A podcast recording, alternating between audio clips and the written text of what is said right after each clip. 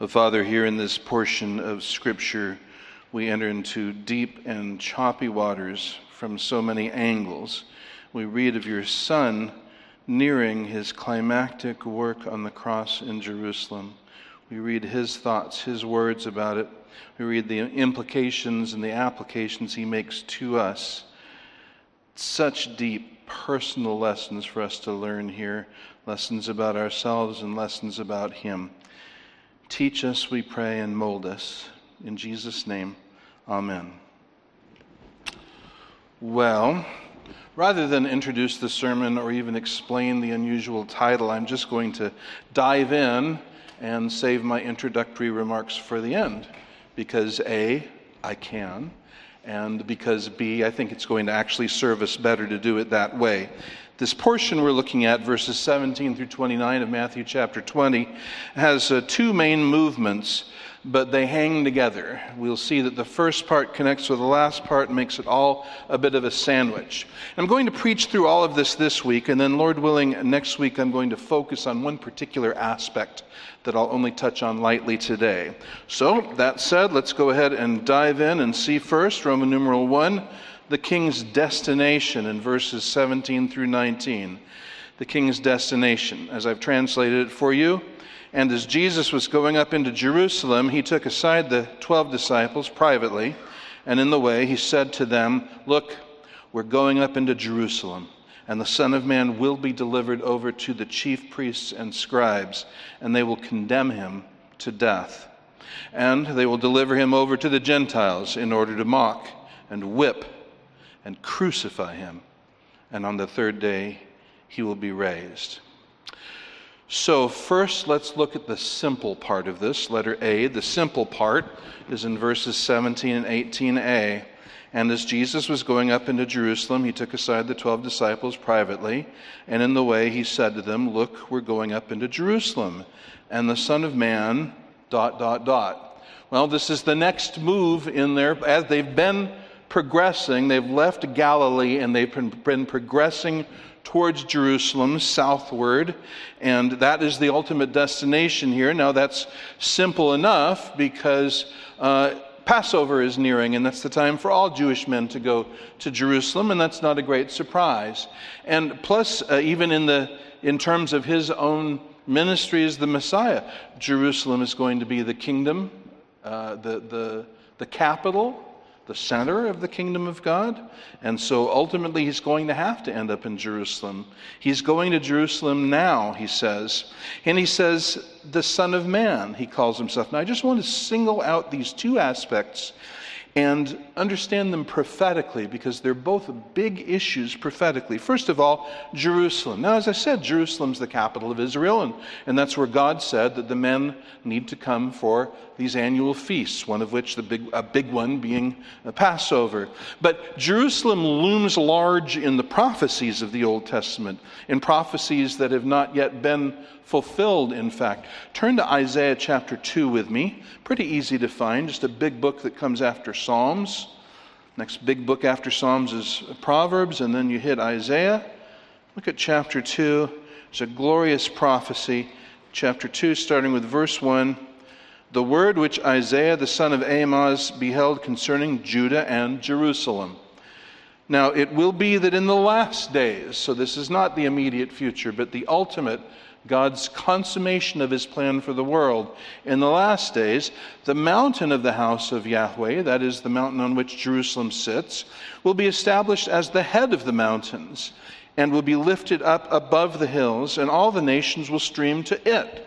And many people will come and say, Come, let us go up to the mountain of Yahweh, to the house of the God of Jacob, that he may instruct us from his ways, that we may walk in his paths.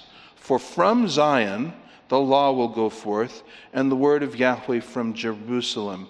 And it goes on, he will judge between many nations, and it will be the end of war. A glorious uh, prophecy. But notice the elements here. You see Jerusalem and you see the nations. And Jerusalem is the center of the coming kingdom, and the nations flow up to it.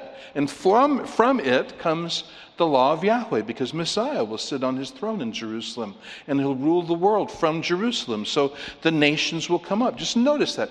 Keep those elements in your mind. Jerusalem is where the king is going to sit, and nations will flow there to learn the word of God from the king. To learn the word of God. Imagine that.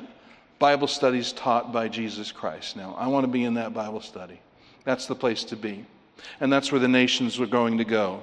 And then this other element, he says, the Son of Man. Going up to Jerusalem, and the Son of Man will dot, dot, dot. Now, this phrase, Son of Man, where does that come from? It comes from the book of Daniel, chapter 7. So please turn there with me. It's going to have a real impact on our understanding of this passage. Daniel chapter 7, Daniel has a night, uh, visions of the night, in which he sees all the kingdoms of man coming up from the, the tumultuous sea, and they're all frightening, fearful animals. But after the succession of human kingdoms, he sees this new move. Verse 13 I kept looking in the night visions, and behold, with the clouds of heaven, see, not up from the ocean, but down from heaven, comes one like a son of man, not like a fearsome animal, but like a son of man was coming. And he came up to the Ancient of Days and came near before him, and to him was given dominion, glory, and a kingdom, that all the peoples, nations, and men's of every tongue may serve him. His dominion is an everlasting dominion which will not be taken away and his kingdom is one which will not be destroyed. so put these two prophecies together. The Son of Man comes down with, from the clouds of heaven, and where does he come to? He comes to Jerusalem. That's where he sets up his throne. And what happens uh, to Jerusalem? He, he rules there, he reigns there. And who goes up to Jerusalem? All the nations do. Now, what's another word from a Jewish perspective for nations? Hint starts with a G. Gentiles. Now, with that in mind, now, look back at Matthew chapter 17. Jesus is going up to Jerusalem and he takes them uh, uh, uh, aside and he says, We're going up to Jerusalem, not shocking. But now let's look at the shocking part, letter B, the shocking part in verses 18b and 19. We're going up to Jerusalem, and the Son of Man will be delivered over to the chief priests and scribes, and they will condemn him to death. And they will deliver him over to the Gentiles in order to mock and whip and crucify him. And on the third day he will be raised. Now, every part of this is the exact opposite of what should happen. Every part of this is wrong. The Son of Man should go to Jerusalem, but there he should set up his kingdom. What should the Jewish leaders, leaders do? Not looters, but the Jewish leaders, what should they do when the Son of Man comes to Jerusalem? They should obey him. They should submit to him. They should welcome him. They should enthrone him. He should be on their shoulders. And what should the Gentiles do to the Son of Man at Jerusalem? They should flow and submit to him and learn the law of Yahweh from him. But and he should reign there, and his kingdom should be without end. But what do we read here? When he goes to Jerusalem, he'll be delivered over. He'll be betrayed to the chief priests and scribes. Well, that's a collective word meaning the, the Sanhedrin, the ruling body of the Jews in Jerusalem. He'll be betrayed to them, and they'll condemn him to death, not to reign from the throne of David and they will deliver him over to the Gentiles. Why will they deliver him over to the Gentiles? Because they don't have the death penalty authority, they're under Jewish rule. So if they want him killed, and they want him killed, they've got to deliver him over to the Gentiles. So the Jews who should worship and follow him betray him, condemn him to death. The Gentiles who should flow to him to hear his word will mock and whip and crucify him. That's how he will die. Now, notice here, first of all, there's two betrayals. He will be betrayed to the chief priests and scribes. Who does that? Judas. Where's he right now? Hearing this, walking along with them. But he, one of Jesus' own disciples, one of his apostles, will betray Jesus. And he will betray them to the rulers of the Jews, and then the Jews will betray him, will hand him over to the Gentiles. Why do they? Two reasons. First of all, they condemn him to death, but they don't, they don't have the power to execute. Rome has not given them that. So to kill him, they need to bring in the Gentiles. There's so much irony, so much bitter irony. These absolutely self righteous religious prigs need to use the pig dog Gentiles who they think were created to fuel hell and keep its fires burning. They got to use him, them, to kill their Messiah, to keep their religion. No, their religion was intact. Their relationship of God with God was zero. But they have to betray him to the Gentiles, first of all, because that's the way to get him killed legally. And more irony there. But to get him legally murdered, uh, they need the Gentiles. But it's not enough that he just die. To use our terms, he has to be canceled. He has to be finally and fully discredited, shamed, and disgraced, and they're just the people to do the job. There's nothing they love better than humiliating a Jewish upstart. And that's the way they're going to present Jesus to them. And then let the soldiers do their worst and let the government do its worst. And that's the plan. That is the plan. So look, at, look over it that way. Delivered over to the Gentiles. Notice how he says this in order to. This is the purpose. This is why they hand him over.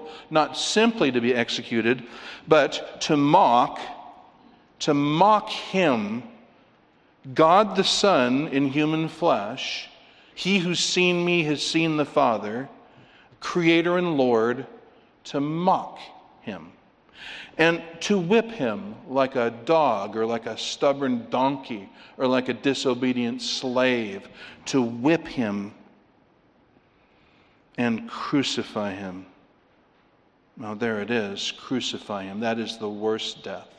That is the most disgraceful death. I remind you again nobody wore a cross around his neck as a piece of jewelry, any more than we would wear a gallows around our neck, although such a perverse culture as we, we might just. But they would not even speak of the cross in polite society. That was the worst, most humiliating death. The lowest of the low died that way. That is not the way to execute a citizen or somebody of any kind of standing. That's the way to humiliate. Naked, transfixed to a cross, slowly suffering and dying before the eyes of all. That would be the death that he would die. This is what he's telling him he's about to do. All of this, he announces them before it happens. He's go- now, you would think if somebody knew all this would happen, the, the, the, the, the verses would read, We are going in the opposite direction from Jerusalem so that these things don't happen. But Jesus is going to Jerusalem so that these things will happen. Why? But notice too that after this, as, as Spurgeon calls it, this sevenfold midnight, comes this bright, bright light of something that is just as certain as all the other parts. The betrayals are certain, the condemnation is certain, the whipping, the mocking, the crucifixion, all certain. But what else is certain? What does he say? On the third day, he will be raised. So every part of that is equally certain. And Jesus announces it all to them before it happens. The theory is this should have allowed them to prepare themselves for it. But what it actually did, uh, we'll see in just a few moments. So think of this. We, have looked at it expositionally. Think of it emotionally. Think of Jesus saying this. Remember, Jesus was not a Superman. He wasn't an android. He wasn't a cyborg. As we just finished studying, he was fully man as he was fully God. He was just as much a human being as he was God. And he had just the same human emotions that any unfallen human being would have. So what did it feel like him to say this? To say that he was about to be betrayed, walking by the side of the person who was going to betray him. No, all of these things that he, he lays out, which of them cut deepest in him? Which betrayal, which mocking, which indignity cut the deepest as Jesus spoke this to them. And emotionally, what must it have been for them to hear it? The way they respond, well, Mark tells us that they walked along in horror and fear. That's appropriate. We don't see any of that in Matthew. And I've wondered sometimes if they have what, what is called today perceptual blindness. Do you know what perceptual blindness is? It's when something is so unexpected and just so doesn't fit, you don't even see it. You don't even notice it's there because it just, you know, one of these things is not like the other and it's so not like the other, I don't even see it because it makes no sense. And that's the way they seem to respond to this emotionally. They don't know what to do with it, except inappropriate things, as we'll see. But think of it doctrinally, too. Jesus has told them what appalling things are about to be done to him.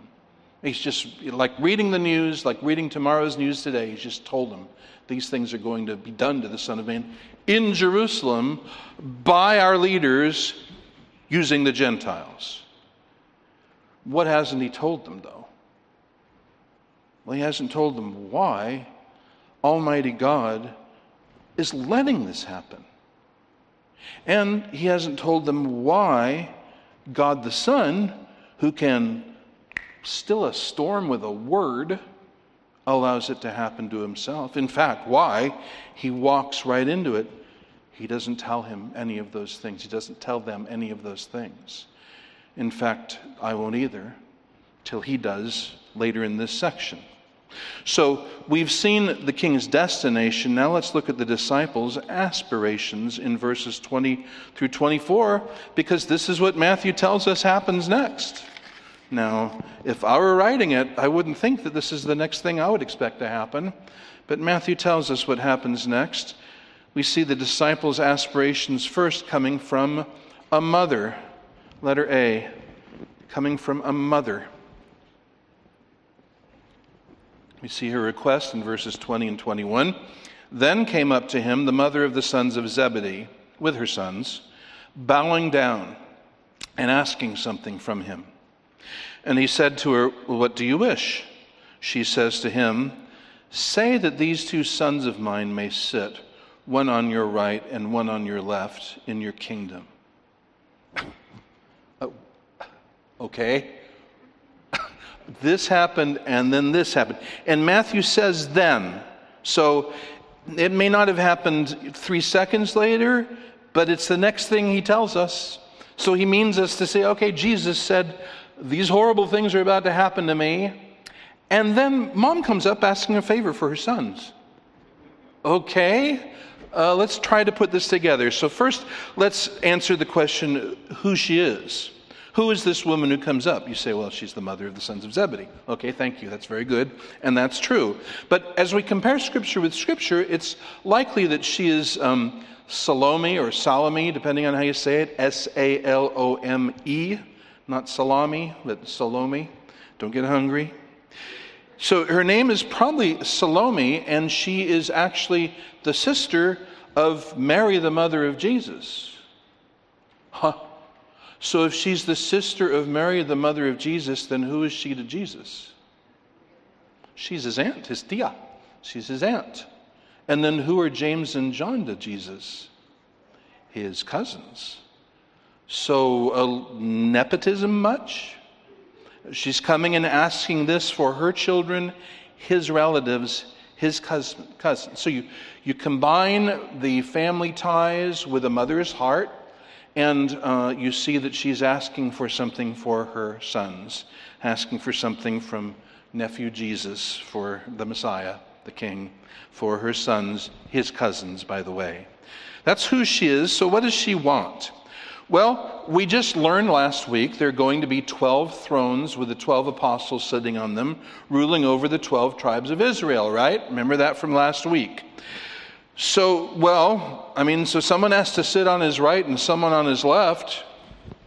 Why not her boys? Why not such a good boy, little James, and such a good boy, little John? Why can't they sit on his left and right? And besides, Peter, who seemed to be first, he's gotten some pretty good scoldings. He's gotten some good scoldings when he told Jesus not to go up and get crucified. Jesus called him Satan. He just got a good scolding. He asked about rewards, remember?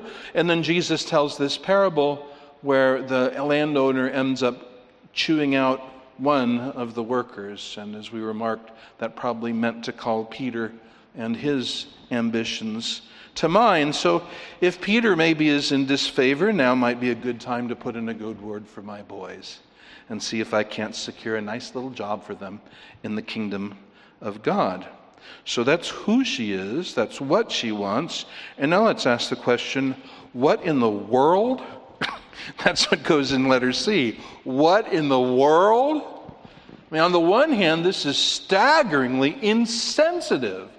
He's just talked about his humiliating, degrading, appalling death coming up, and she comes up and wants to ask for promotions for her boys right after that. So, in her defense, remember Jesus had taken the apostles aside and told them this. So maybe she didn't hear that. But you know who did? her two boys did. And they should have, they sure could have said, Mom, now's not the best time. Now is not the moment for this. But they didn't. So that's on the one hand. But on the other hand, I mean, do notice this. She believes that the kingdom's coming.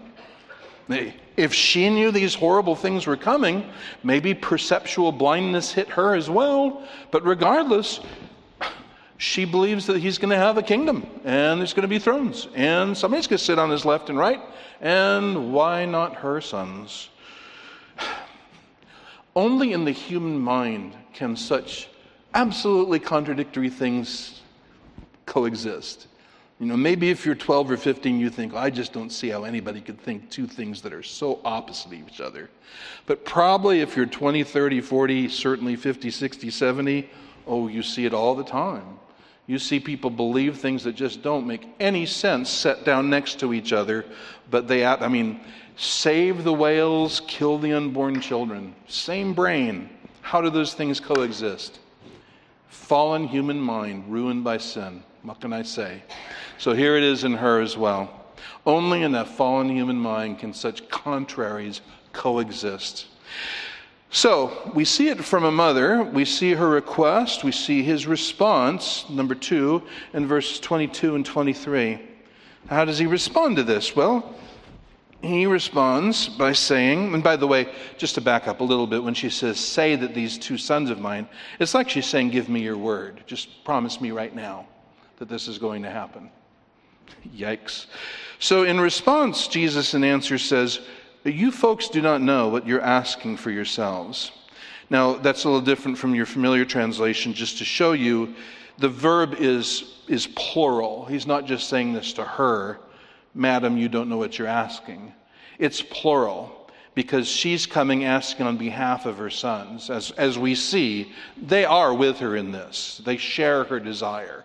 So, he speaks to all of them first. You folks do not know what you're asking for yourselves. That's what's called a Greek middle uh, verb, meaning it's something I, I'm doing for myself. You're asking this for yourselves. You don't know what you're asking for yourselves. And then, obviously, this next question is just to the two boys, the two men. Are you both able to drink the cup which I myself am about to drink? And they say to him, Yep. You just got, oh, kids. I mean, all the confidence of youth. Good grief. The things that a young person is sure he can do till he, I, I, tell you, sometimes, well, it makes you feel 100 years old, but some, some young person comes to you with all the absolute confidence that he's going to have no trouble resisting this temptation or accomplishing this. And you just think, oh, dude, wait till you get some miles under those tires. You won't speak so confidently of yourself. But they're sure, I mean, well, and in their defense, they've not really been tested yet. Jesus has been the one standing in front of them, taking all the bullets and arrows. Uh, of course, as we know, because we've had the benefit of reading the whole story, how does this work out for them? Not so good.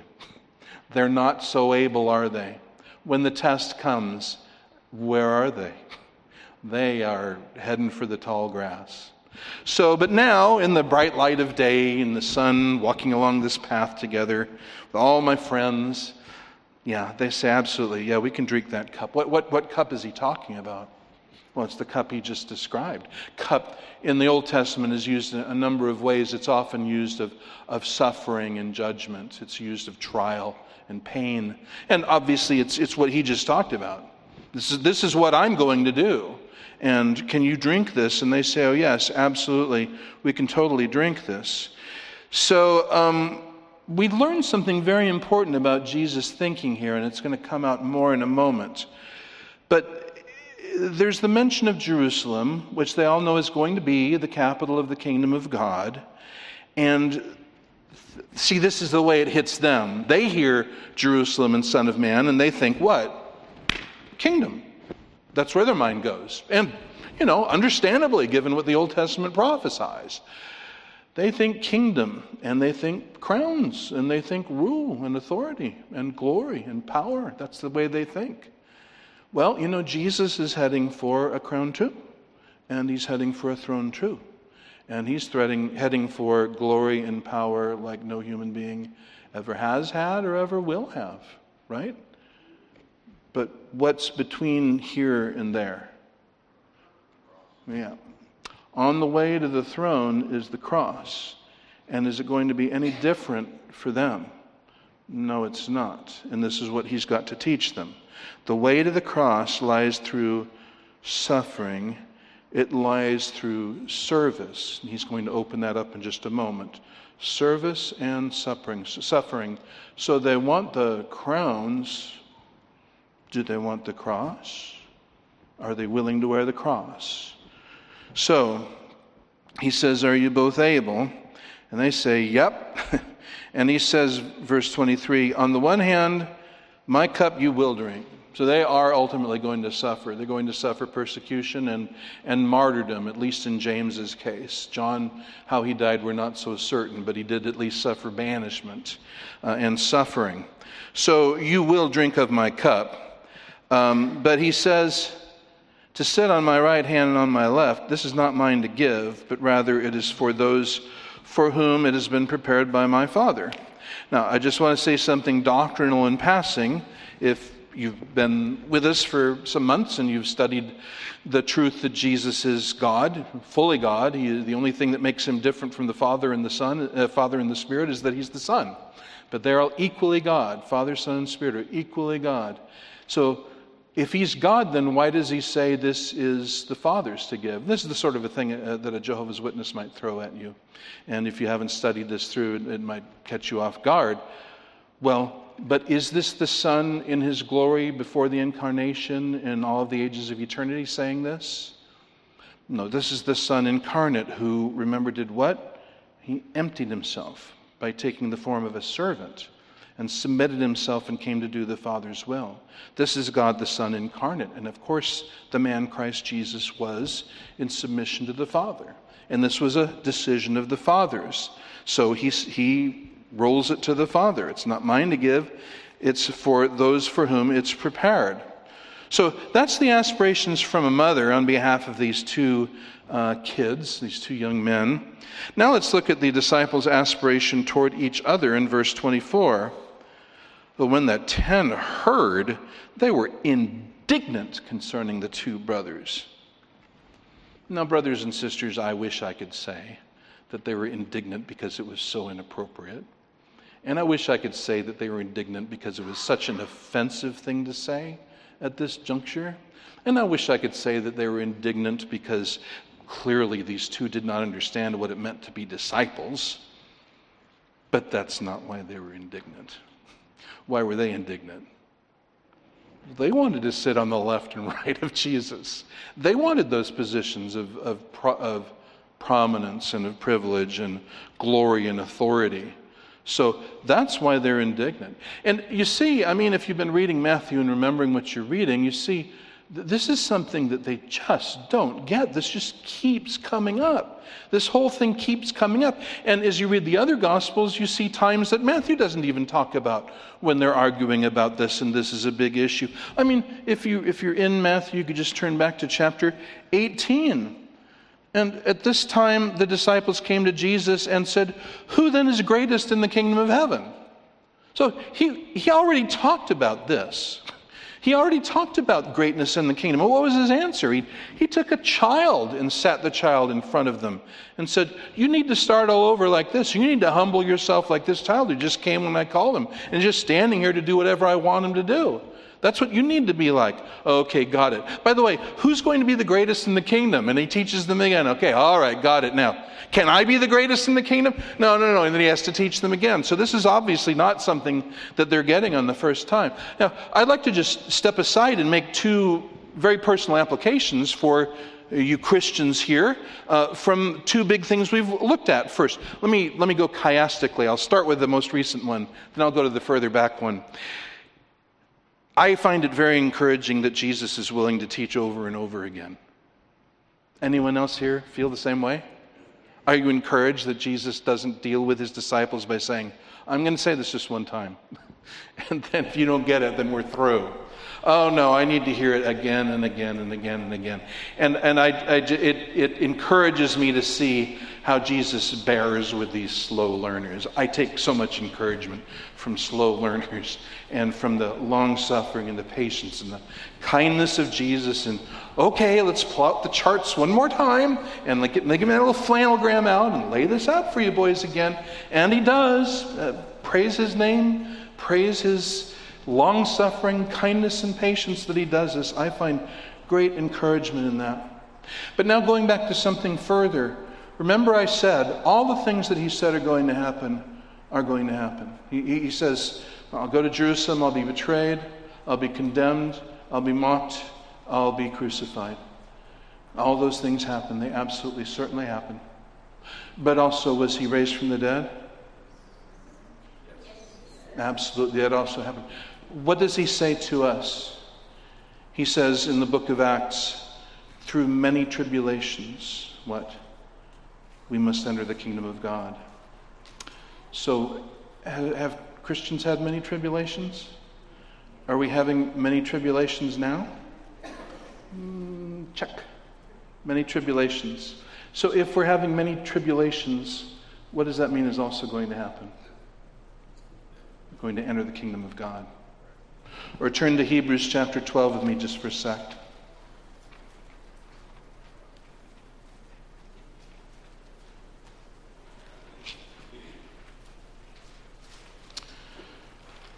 So, Hebrews 12, the writer says, Therefore, since we have so great a cloud of witnesses surrounding us, laying aside every weight and the sin which so easily entangles us, let us run with endurance the race that is set before us fixing our eyes on Jesus, the author and perfecter of faith, who, for the joy set before him, endured the cross, despising the shame, and has sat down at the right hand of the throne of God. For consider him, the, the Greek word suggests consider as an analogy. Consider the example of him who has endured such hostility by sinners against himself, so that you will not grow weary, fainting in heart. And then he goes on to talk about the discipline of the Lord. What's he saying here? Look at Jesus. Don't ever forget Jesus, Christian. The path for him was suffering, shame, crucifixion, the crown. What's the path for us following that Jesus? Suffering, shame, carrying our cross, the crown. We're at a moment in history where Christians are more and more hated, despised, marginalized with all all the power that the world can bring. And we're just nobody. A few decades ago, Christians had some power in the, in the public arena in America, but now less and less and less. Marginalized, insignificant. Well, if that's the path of faithful service and discipleship, then that's the path we walk because we're following Jesus, and that path doesn't vary. But where does that path end? The world can throw the very worst it has toward it did towards Jesus. No? Is there anything the world held back from Jesus? Of hatred and shame and despising and ridicule? Not one thing. And where is he now? Sitting at the right hand of God, one day to come and rule, and his saints will rule with him. So we're in the cross part, we're in the suffering, tribulation part, but the glory part is coming because Jesus is coming. And that is just as certain as the suffering part. So take heart. You look at the suffering and persecution, just say, check, because I know what's next on the list. Amen? So back to this passage Roman numeral 3, the king's demonstration. So we've had the king's destination, the, king, the disciples' aspiration, now the king's demonstration. Verses 25 through 28. And he lays out before us two ways in verses 25 through 27. Two ways. Boy, this is a very common uh, structure you see in the Bible. Uh, two ways. Psalm 1 has two ways uh, the way of the blessed man and the way of the man the Lord doesn't know and will judge. You see that all over the place in Proverbs, the two ways, the ways of wisdom, the way of folly. Now, Jesus lays out before us two ways. First, the way of the lost in verse 25. But Jesus called them to himself and said, You know, so he's having another little team meeting here. He's had them aside once and told them what was coming. Now he's got a little remedial instruction to do. You know that the rulers of the Gentiles lord it over them, and the great ones exert oppressive authority over them. So, in the Gentile world, which is to say in the world world, in the kingdom of man, power is everything. In the kingdom of man, authority is everything. Uh, it's all about power and it's all about oppression. I, I tell you, uh, the older I get, the more I see that, the more I understand that. I used to think that's what cynical people said about politics, and now I guess I'm a cynical person too. Because how else do you explain, explain how else do you explain people who are 500 years old and can't even sit up and take nourishment who will not resign their office? What do they think they're accomplishing? Do they not have enough money? Do they not have security for the rest of their life? Are there not people who could take their place? Why do they hold on to it? Power. Because power is everything in that world.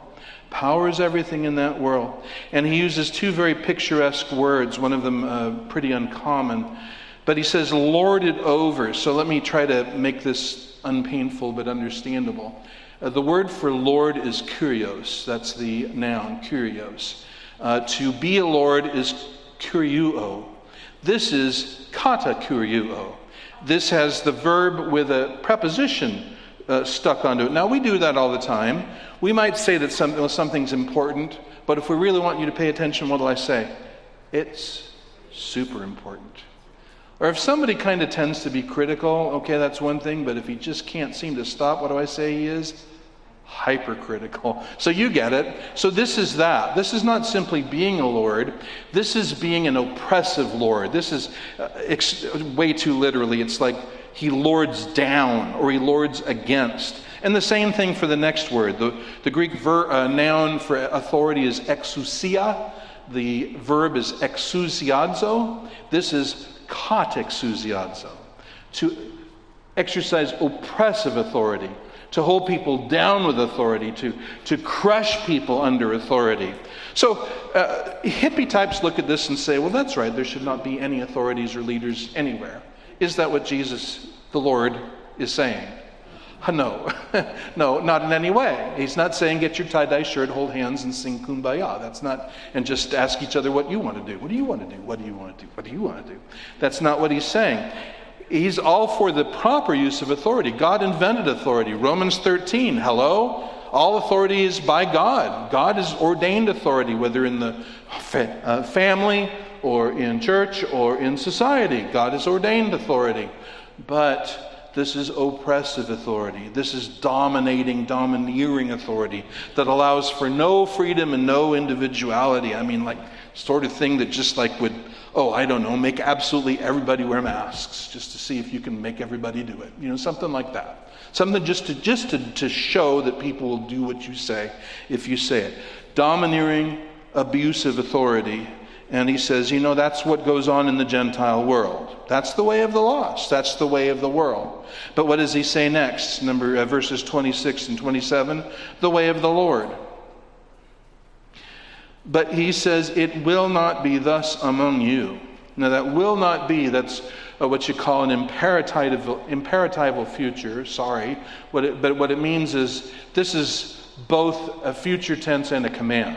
saying, You, you are not going to do this. It's, it's a command. You must not do this. This must not be the way it is among you, but rather, whoever among you wishes to become great will be your servant. And whoever among you wishes to be first will be your slave. So the point is not about having no authority. I mean, after all, Jesus is not obeying them, right? He's not going to die because they want him to or they tell him. He's actually doing what they, none of them wants him to do. But is he serving them when he does it? He's about to say that. He's serving them. He's not obeying them. But what does it mean that he's serving them? He's doing whatever they need for their good.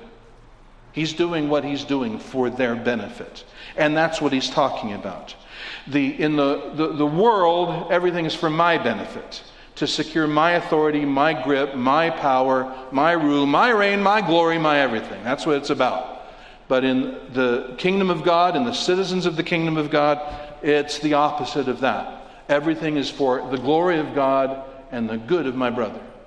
And so he says, It must not be that way among you. Whoever wishes to become great will be your servant. Now, it's, it's sad that we see, however, in evangelicalism, there's a very uh, uh, locked in um, culture of uh, celebrity evangelicals and people who are an untouchable class of leaders. And if they were the Jesus kind of leaders, they very well could have prominence and they could have big platforms and all sorts of stuff, but it would all be about benefiting others. I, will never forget, I was at a conference, happened to have a, a seat in the, in the front section because um, uh, I, I knew one of the speakers. And um, was sitting next to somebody whose name almost all of you would, would recognize, but don't even try to guess, uh, please. and I was sitting, I was standing near this person, and somebody on the other side of the, of the ropes, so one of the unwashed, you know, the people, the people who paid for the conference, those people who, who, who made it possible to rent this arena and everything, is on the other side of the ropes, and he was calling out this person's name loud and clear over and over. And I know he heard it. You know how I know he heard it? I was standing right next to him and I heard it. He never even turned around. Was he too busy? He had time to chat with his peers, but he had no time to find out what was going on over there. Now, I don't know everything, and so I'm not really going to, you know, I'm not going to sign my judgment on this, but I can tell you the impression it made on me.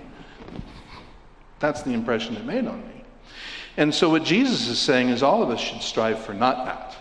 All of us should strive to use what we have for the benefit of others, for the good of others, count ourselves servants of others. Now, this was not Greek thinking. Eh, eh, there's a, a place in Plato where he uses these related words, and he clearly is talking about this. Is, nobody would want this. Nobody would want to be a servant. Nobody would want to be.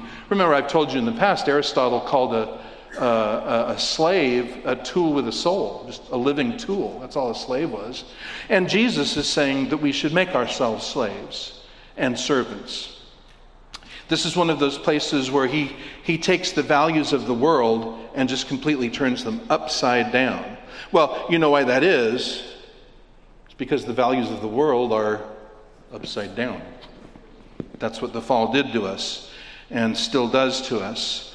So he's saying that your mindset should be not what can I get others to do for me, but what can I do for others? How can I benefit others? What can I do for the good of others? How can I be of service to others? How can I be of use to others? Not how can I get a position of authority over others so that I can make them do what I want for me. See? Now I can go on. So those are the two ways, and now we've got one why. We've got two ways, we've got one why. Why? Why should I live and think in a way that's opposite of the way of my world? I mean, am I smarter than everybody? Am I better than everybody? Oh, it's not even about that. I didn't come up with it. Wouldn't have come up with it, by the way. Uh, no, it's not about me at all. It's about him, because what does he say in verse 28? Even as, so here's my reason and here's my pattern. Why should I seek to be a servant and a slave to others? Even as the Son of Man, well, now there's that word. Where did we last see the Son of Man in Daniel 7? What, what's the Son of Man doing in Daniel 7? He's coming down with the clouds of heaven to rule over everybody. And he talks now about the coming of the Son of Man, but I don't think this is that coming. Because what does he say? The Son of Man did not come to be served, but rather to serve, and to give his soul as a ransom in the place of many. Now, here's the thing in the plan of God. What he says here, well, that really is also the opposite of what we read in Daniel 7, isn't it? Do you remember what happens in Daniel 7? He comes down with the clouds of heaven to earth, and what does he do there? Well, he reigns, that's right. And, and what's the place of all the nations and everybody? They serve him. It says that in so many words. He comes for them to serve him. So I have to think that the coming he's talking about has got to be a coming before that coming. And in fact, in the plan of God, this coming we read about in Daniel is only possible because of this other coming. And that's the coming he talks about here. Because maybe many of you were thinking, and uh, I was talking about these prophecies that had to be in their mind about Jerusalem's glory and the Son of Man's reign. But maybe did you think as I was talking about that, but there are those other prophecies like Isaiah 53. What's in Isaiah 53? A servant? Oh, just the same thing he mentions here a servant. What does the servant do in Isaiah 53? He dies for the sins of his people. He pours out his soul for many, just as he says here, for many, and secures their forgiveness and their, their, their redemption by pouring out his soul for many. You see? So that coming is actually the foundation for the coming of Daniel chapter 7. So now let's look at what he says again here. Even as the Son of Man did not come to be served, but rather to serve and to give his soul as a ransom in the place of many. Now, do you see why I'm preaching this section as one? This takes us all the way back to the first section, where he tells him he's going up to Jerusalem to be betrayed and to be crucified. This closes that loop. This is the other side of that bracket. This is why he goes there and what he goes there to do. And this is why God allows it. Not just allows it, but has planned it. This is the plan of God. So now, by what he says, we know why God planned it, why God allows it, and why the Son accepts it. Because this is what he came to do to give his life for many, to give his soul a ransom for many. And this is what he accomplishes by it. So, this is the supreme act of service. He doesn't come to give $100 for many. He doesn't come to give his personal yacht for many. He doesn't come to give a body of teaching for many. What does he come to give? His soul, his own life for many, to ransom them, to secure their freedom. He does what nobody wanted him to do, but everybody needed him to do. He does what they need for their service. Now, that is what I'm going to focus on more, Lord willing, next week. The meaning of this verse and the meaning of this ransom and the meaning of this action. But for now, just uh, along with the rest of the section, why are disciples called to walk in service? Because the person they're following did that. And that's the whole reason he came. The person that they're following came to serve and to give his soul a ransom for many by being betrayed, by being betrayed again, by being mocked, whipped, crucified, and by rising from the dead. This is the person we're walking. So, now, the introduction to the sermon. Why did I call it ambitious dead people? Maybe you don't need me to say, explain why. But what did Jesus say in Matthew 16 when he called people to discipleship? What is it to be a disciple of Jesus? What did he say in Matthew 16 24 through 27? What did Jesus say? He said, If anyone wishes to come after me, let him do what? Deny himself. And let him further do what? Take up his cross. What do you do on a cross? Just the one thing you die. That's all you do on a cross. You die. Slowly and horribly, but you die. And follow me. So they're walking dead people. They've denied themselves, they've taken up their cross, and they walk after Jesus. For whoever wishes to save his life will lose it. but whoever loses his life for my sake will find it. For what will it profit a man if he gains the whole world and forfeits his soul? Or what will a man give in exchange for his soul? So, all of these people were following him. What, what have they done if they're disciples? Well, they've all denied themselves, and they've all taken up their cross, and they're all following the one who came not to be served, but to serve and give his soul a ransom for many. But they're ambitious how do you be an ambitious dead person? Now, you remember I talked about how two things that don't fit can live in the same brain? There it is.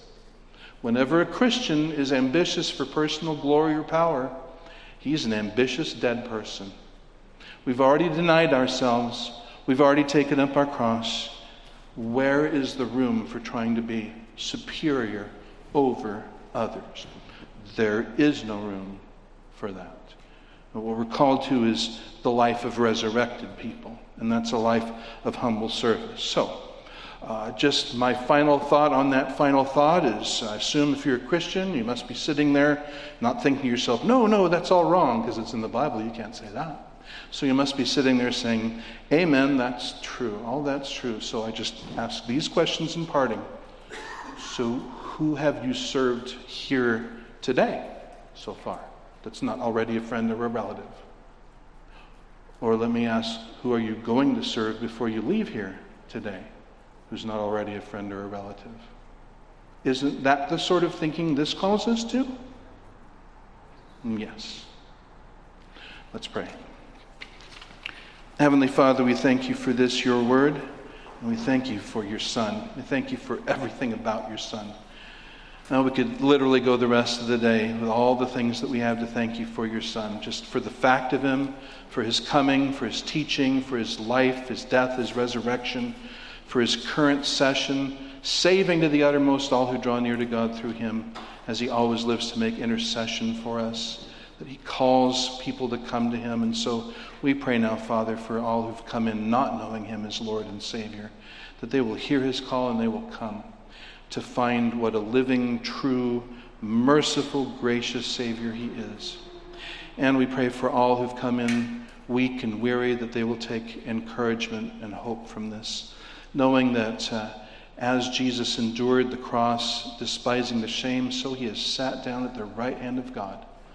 And as we w- must walk through many tribulations, so we will enter the kingdom of God.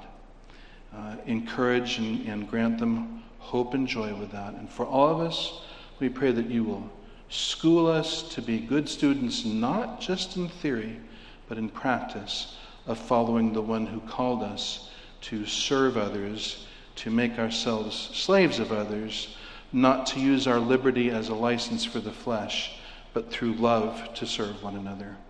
We pray in Jesus' name. Amen.